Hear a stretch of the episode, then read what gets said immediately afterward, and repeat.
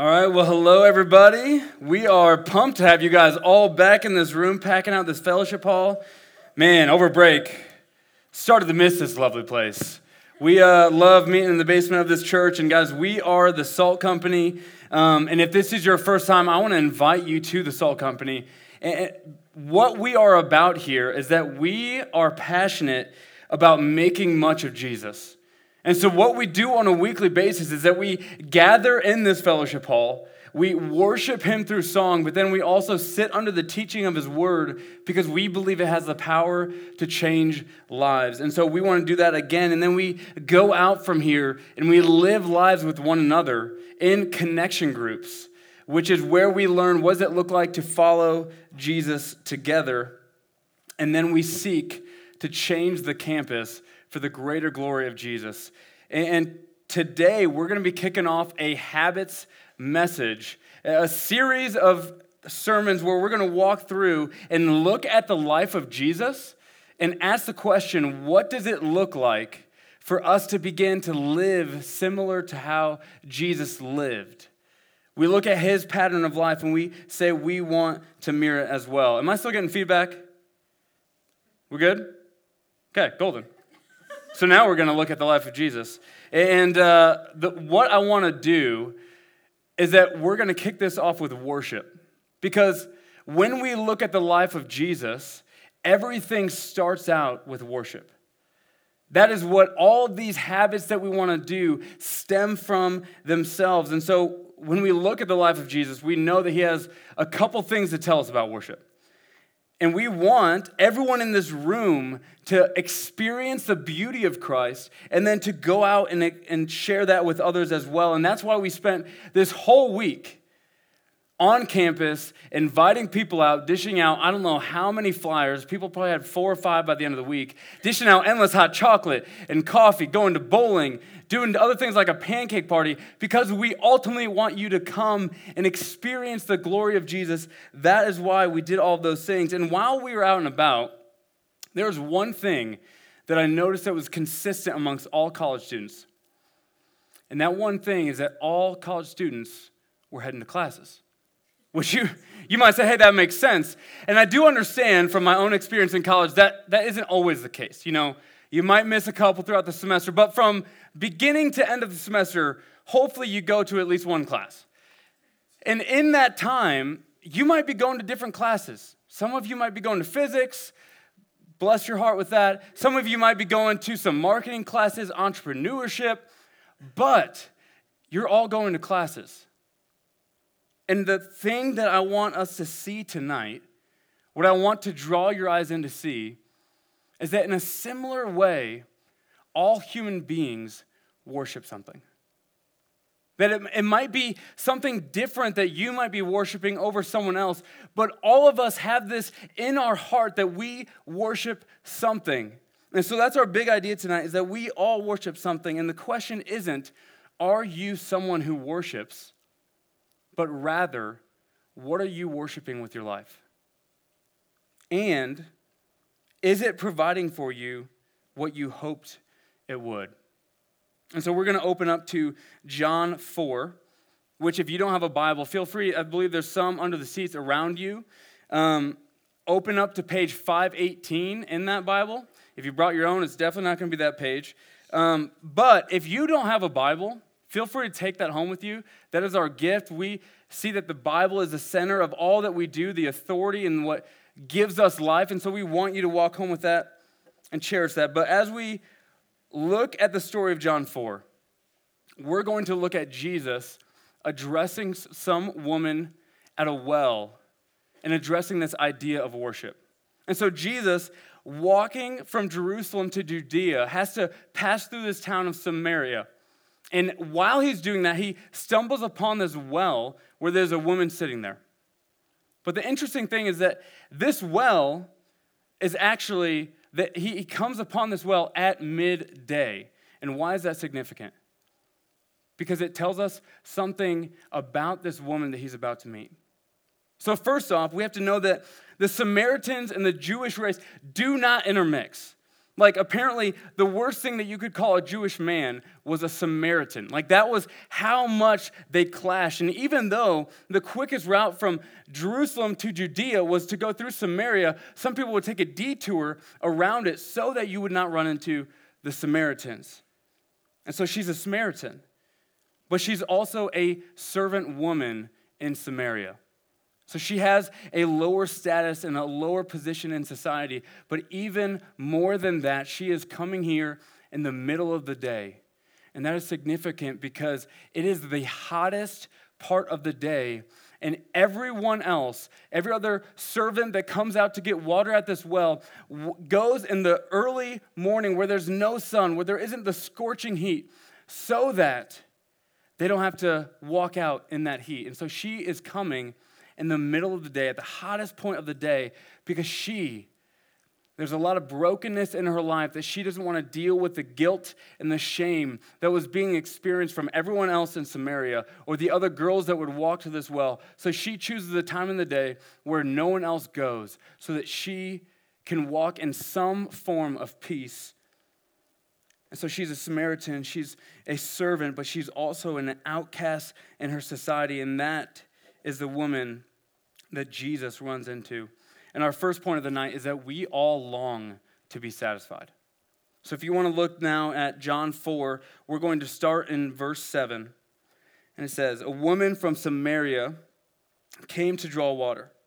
Jesus said to her, Give me a drink. For his disciples had gone away into the city to buy food.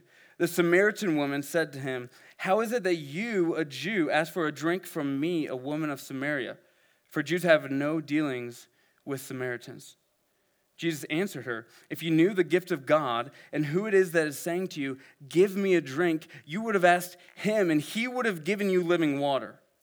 The woman said to him, Sir, you have nothing to draw water with, and the well is deep. Where do you get that living water? Are you greater than our father Jacob? He gave us the well and drank from it himself, and as did his sons and his livestock. Jesus said to her, Everyone who drinks of this water will be thirsty again. But whoever drinks of the water that I will give him will never be thirsty again. The water that I will give him will become in him a spring of water welling up to eternal life. The woman said to him, Sir, give me this water so that I will not be thirsty or have to come here to draw water. And so right away we see that Jesus is approaching this woman and says, Give me a drink of water. And he receives a little bit of pushback from her. And then he says, If you knew who was asking you this, you would be returning the question, asking for water from me. It's like if LeBron James came up to me and said, Hey, Drake, give me a basketball lesson.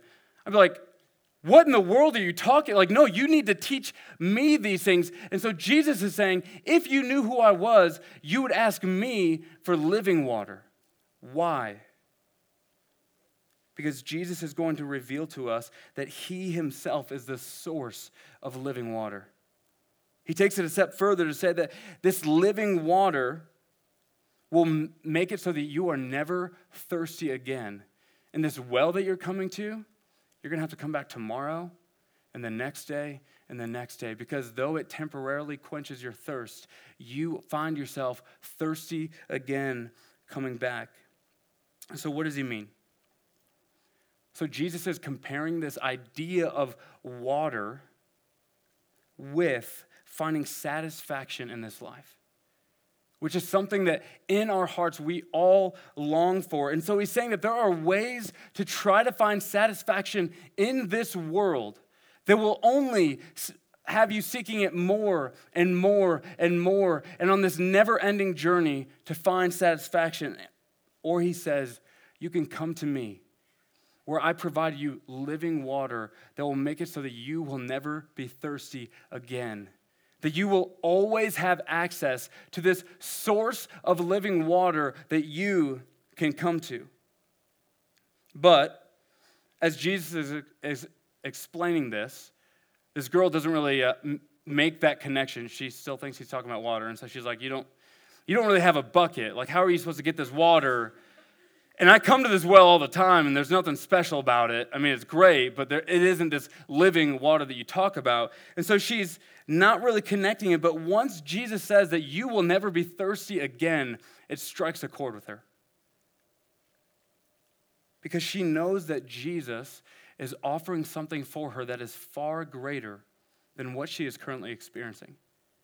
She's looking at her current life and seeing the brokenness that is existing in her life and saying that this is not how it's meant to be.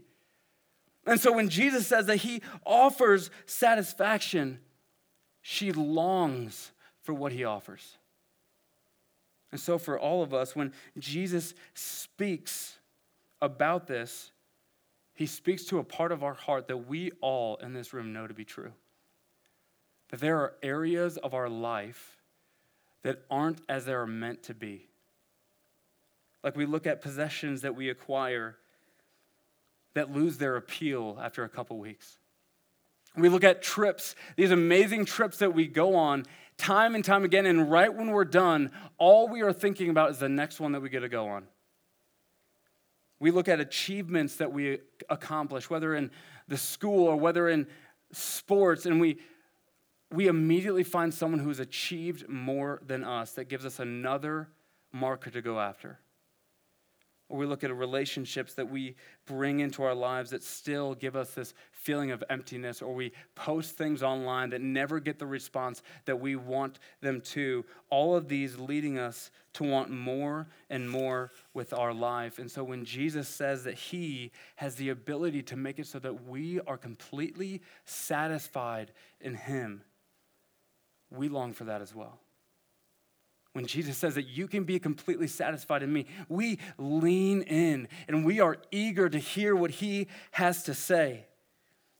Because the only explanation for us to be a people that longs to be satisfied is that we were made as people to be satisfied that we were that our hearts were wired in such a way that we were made to be satisfied that there are parts of this world that aren't as they should be. We shouldn't be running after things time and time again that don't measure up that don't satisfy us like we want them to. And so for for christmas i got a new pair of gloves that i'm very passionate about and if you're around me enough you'll probably hear about them. But i tested them out for the first time this past week in some cross country skiing with that that's a whole nother conversation. But when I was looking into these gloves, the videos about them, I mean, their marketing team was amazing because they sold me, but they were talking about how incredibly warm your hands are going to be in these gloves. So I got them. I got to prepare for these Minnesota winters. And which I will say, they did keep my hands incredibly warm. But um, the most frustrating thing that could have happened is if I would have gone out cross country skiing in these gloves, and the entire time my hands were freezing cold. That would have been so frustrating. Why? Because these gloves were made to keep my hands warm, and yet they were doing the opposite of that. Just like us as human beings, we were all made to be satisfied. So it makes sense that we are restless or that we are frustrated, that we are not satisfied with the life that we are currently living. We know in and of our hearts that that is not how it's meant to be because we weren't made for that. But here's the issue everything that we choose to run after in this world will lead to that end. Will lead to us not being satisfied, will lead to us saying, What's the next thing? And the next thing, what's the next position? What's the next thing I can have in my life? That time and time again will not satisfy our deepest longings. And so Jesus is wanting to kind of just break through this water analogy because she's not getting it. So he's he's wanting to like take it to a step further because it's not just about her coming to this well to get water. It is about what she is worshiping with her heart. And so our second point is that we worship hopeless things. So verse 16, if you want to look down, continue to follow along. Jesus said to her, Go, call your husband and come here. The woman answered, I have no husband. Jesus said to her, You are right in saying, I have no husband, for you have had five husbands. And the one you are you have now is not your husband. What you have said is true. And so, where it seems that Jesus comes out strong, calls her out a little bit, he actually comes in a very non threatening, loving way. And he's pressing into her life, one of the most secret parts of her life, in order to love her more. And so he begins with this statement of, Bring your husband to me. And right away, she just answers quickly, I have no husband, tries to move on and continue on with her day. And so she's truthful in her statement, but she's also keeping him out of the most painful part of her life. But she doesn't know that she's talking to the dude that made the universe, that, that made her, that knows everything about her.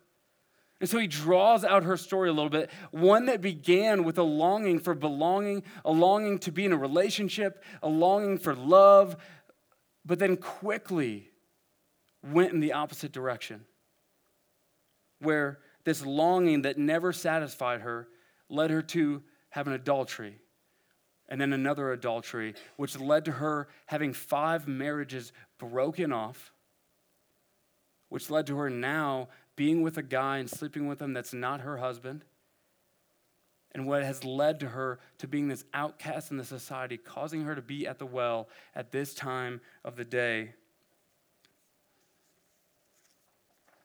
Continually seeking that her desires would be satisfied. And so, again, this began with a very good longing. She wanted intimacy, she wanted friendship, but it led in the completely opposite direction. She experienced immorality, broken relationships, and shame. Why were these relationships not able to satisfy her soul? Why are the things of this world unable to satisfy the deepest longings that exist in every single one of us in this room? I want to read Jeremiah 2 12 through 13. Don't feel like you need to turn there, we'll have it on the screen. It just says, Be appalled, O heavens, at this. Be shocked, be utterly desolate, declares the Lord. For my people have committed two evils. They have forsaken me, the fountain of living waters, and hewed out cisterns for themselves, broken cisterns that can hold no water. God is saying that my people, who I made in my image, who I made to worship me, have left me, who is the fountain of life that is unending and ever pouring for them to experience. They have left me. And they begin to hew out for themselves cisterns. I think that's the present form of hewed. Um, so they began to make these cisterns. What's a cistern? What they would do is they would basically build these more kind of shallow wells throughout this desert like condition with the hopes that it would begin to gather water in these wells. But God is saying there's one huge issue. These cisterns are cracked and there's no ability for them to hold any water.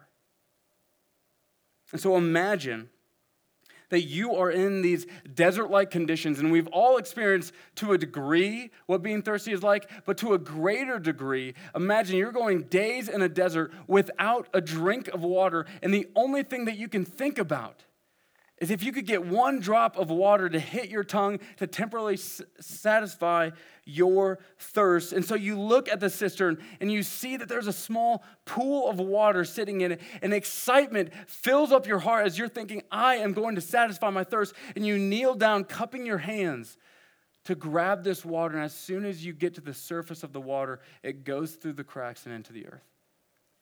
And then you see another cistern that has a little pool, and again, you get excited as you hope that it's going to be able to satisfy your thirst. So you get down again, cup your hands, and yet again, it seeps through the cracks and goes into the earth because, it is broken. Can you imagine how deflating that would be in that moment? And what God is trying to show us is that our pursuit of anything in this world to find hope and to find satisfaction is going to be exactly like that. To this Samaritan woman, she has turned away from the source of living water that is God Himself, and she is making this broken cistern for herself called a relationship, hoping that it would satisfy the deepest longings of her soul. And it began with excitement that this might be able to fulfill my greatest longings. But as she got closer, she realized that it had no ability to fulfill the longings that were in her heart. It had no ability to satisfy that thirst that was in her soul like she thought. And we, just like her, do that all the time. We have this longing to be satisfied. And so we fix our eyes on one thing that we feel like is going to satisfy our life completely. If we had this one thing, then my life would be great. And we begin to worship that. And so we might sacrifice our life at the altar of a career and invest all of our time into it. But what we get in return is the demand to spend more and more and more time studying so that you get the best internship, so that you get the best job. But once you get that job, you pour in more and more of your time in order to do well in your career. And then once you get that job, you're only thinking about what's the next position? What's the next position? What's the next position? Until we die. And this does not provide the joyful life or the satisfying life that we long for it to do. Maybe for you, it's a relationship as well. Like, once I find this one person, then my life will be fulfilled. Like, God, I don't care what else you do. I don't care if I have a job after college. I don't care about how my grades are, but I want you to provide the person of my dreams. And then we meet that person and we realize they're as broken as we are and that they have no ability to satisfy those longings. Or if we don't meet them in the time span that we want, we look to God. We dare to look at God and say, Do you even love me for not providing for me what I want the most? When in reality, it is us that has forsaken God and turned to something else and said, You are the only thing that can satisfy my life, not you, God. Or maybe for some of you in here, it's just you wanted to find a group of people to fit in with when you got to college, a rightful longing for community. But all you experienced was the endless pressure to measure, measure up and to put on this front that's not really you. And you're supposed to act in a certain way to fit in with these people, and you try and try and try, but you find yourself left on the outside. That might be the story for some of you in this place. You're at a spot where you're like, man, I, I can feel that my life isn't satisfied, but I know that there are people in here who you look at your life right now and you look at your future and you see all the hope in the world. You see a career path, you see a relationship, you see a lot of hope to satisfy your life with a good, merry life here on this earth. But for those of you who are focusing on your career or the guy or girl that you're going to chase after, or spending a fun four years in college, partying it up on the weekends, you are in a similar spot that this woman was on her first marriage. Where you are running after this, these things with all the hope in the world that they're going to be able to satisfy your heart, not knowing that they are broken cisterns that have no ability to satisfy what's going on in your heart, to satisfy the deepest longings in your soul. And so, in this idea of our heart being made for worship, C.S. Lewis has this quote that I just love. He says, If I find in myself desires which nothing in this world can satisfy, the only logical explanation is that I was made for another world. That if there are in me longings that I cannot find the answer to in this world, that means we are made for so much more than that. And that is exactly what Jesus is coming to this woman at the well to do. It's to draw her eyes, to draw all of our eyes back to the source of living water, that we would come to him because he alone can satisfy those longings within our heart. But then we ask, how can we who have so willingly forsaken God be brought back into relationship with Him? How can we, who have gone off and worshiped, centered our heart on different things, come back to God and earn our way back to Him to find this source of life? We're going to look at point three, where it says that Jesus rewires our worship. Verse 19 Look back at John 4. The woman said to him, Sir, I perceive that you are a prophet. Our fathers worshipped on this mountain, but you say that in Jerusalem is the place where people ought to worship. Jesus said to her, Woman, believe me, the hour is coming when neither on this mountain nor in Jerusalem will people worship the Father. You worship what you do not know. We worship what we know, for salvation is from the Jews. But the hour is coming and is now here when the true worshipers will worship the Father in spirit and truth. For the Father is seeking such people to worship him. God is spirit, and those who worship him must worship in spirit and truth. The woman said to him, I know that the Messiah is coming, he who is called Christ. When he comes, he will tell us all things. Jesus said to her, I who speak to you am he. And so right away, it looks like this woman is just trying to divert conversation. She starts talking about, talking about a mountain. She starts talking about Jerusalem. Let's get off this topic of my life. But what she's honestly doing is she's saying, like, how do I worship this God? Because there's some people that say that you go on this mountain. Some people say it's in Jerusalem that you worship. Like, what does it look like for me to worship you and to, to commune with God again? And Jesus says that it is no longer based on where you do it, it's no longer based on going to a certain church or going to Salt Company, but it's about worshiping in spirit and truth. That when people see that the true reason that Jesus came was to redeem them from their sins and that he is the only true way back into relationship with God, when they trust that truth, it will cause their worship to be set on fire for God again. To come back to the source of living water. And Jesus reveals that he is the Savior. And what is her response? She runs immediately back to her town. She doesn't even bring her water jar. The very thing she came to do, she just bolts. And she goes and tells everybody, This man knew everything that I ever did. Could this be the Christ? A girl that tried to hide every part of her life is now proclaiming it to the town in confidence, saying that this man knew everything I did. Could he be the Savior? And she's only able to do this because she ran into the Savior of the world. That Jesus, who knew her completely, was able to love her and approach her in this way because he knew he came to this earth to save broken people just like her, broken people just like us in this room. And so when we have realized in our heart that we've been running after and pursuing after hopeless things of this world. And then we, we turn and say, Jesus, no, I need you as my Savior. I need you to come into my life. I need you to save me. That is when we are brought back into worship with Him. And the only way that Jesus was able to rewire that worship within our heart is that He had to pay the penalty for all of the ways that we worshiped other things on this earth all the ways that we said, No, God, you're not enough for me. I'm pursuing after these things. Because God could not just sweep that under the rug.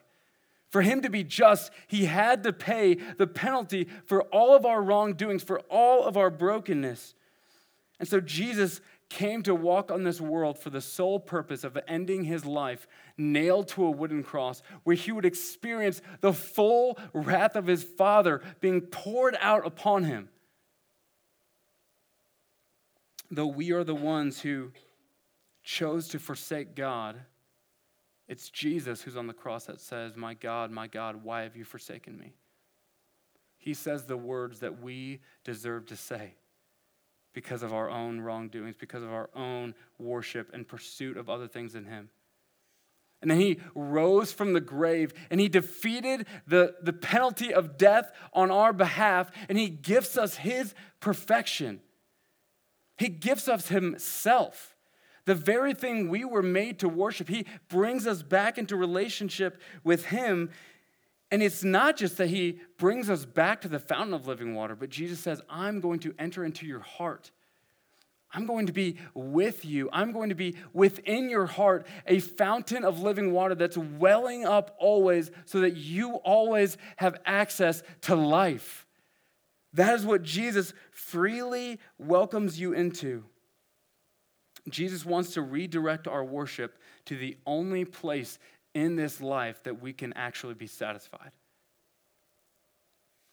All you have to do is come to Jesus and acknowledge that you need him as a savior of your life, that you are broken, that you have sin in your life, that you have things that you have fallen short of, that you're not perfect, and he will welcome you back into his family. Imagine a world where we are a people that's, people that's no longer crippled by fear. Imagine a people where we are no longer filled with anxiety of what our future holds. Imagine where we are no longer trying with everything in us to hide the broken aspects of our life, the flaws that we don't want anyone else to see, but instead we are running to Jesus because we know that we are completely satisfied in Him. That He looked at all of our brokenness and says, Even though I know you completely, I'm still going to come and die for you, to welcome you back in. This is the hope that He has for us. In Revelation 7, again, you can look to the screens, it says, Therefore, they are before the throne of God and serve him day and night in his temple. And he who sits on the throne will shelter them from, with his presence. They shall hunger no more, neither thirst any more. The sun shall not strike them, nor any scorching heat, for the Lamb in the midst of the throne will be their shepherd. He will guide them to the springs of living water, and God will wipe away every tear from their eyes. This is the glimpse of what we will experience for all of eternity. That we will be with God. I love the heart of God in that. That literally, all of the tears, all of the brokenness that we felt, God, one by one, is just going to wipe those away from our eyes and welcome us into this perfect relationship with Him. That is the future that we have, but it's also the future, the blessings that we get to begin experiencing now.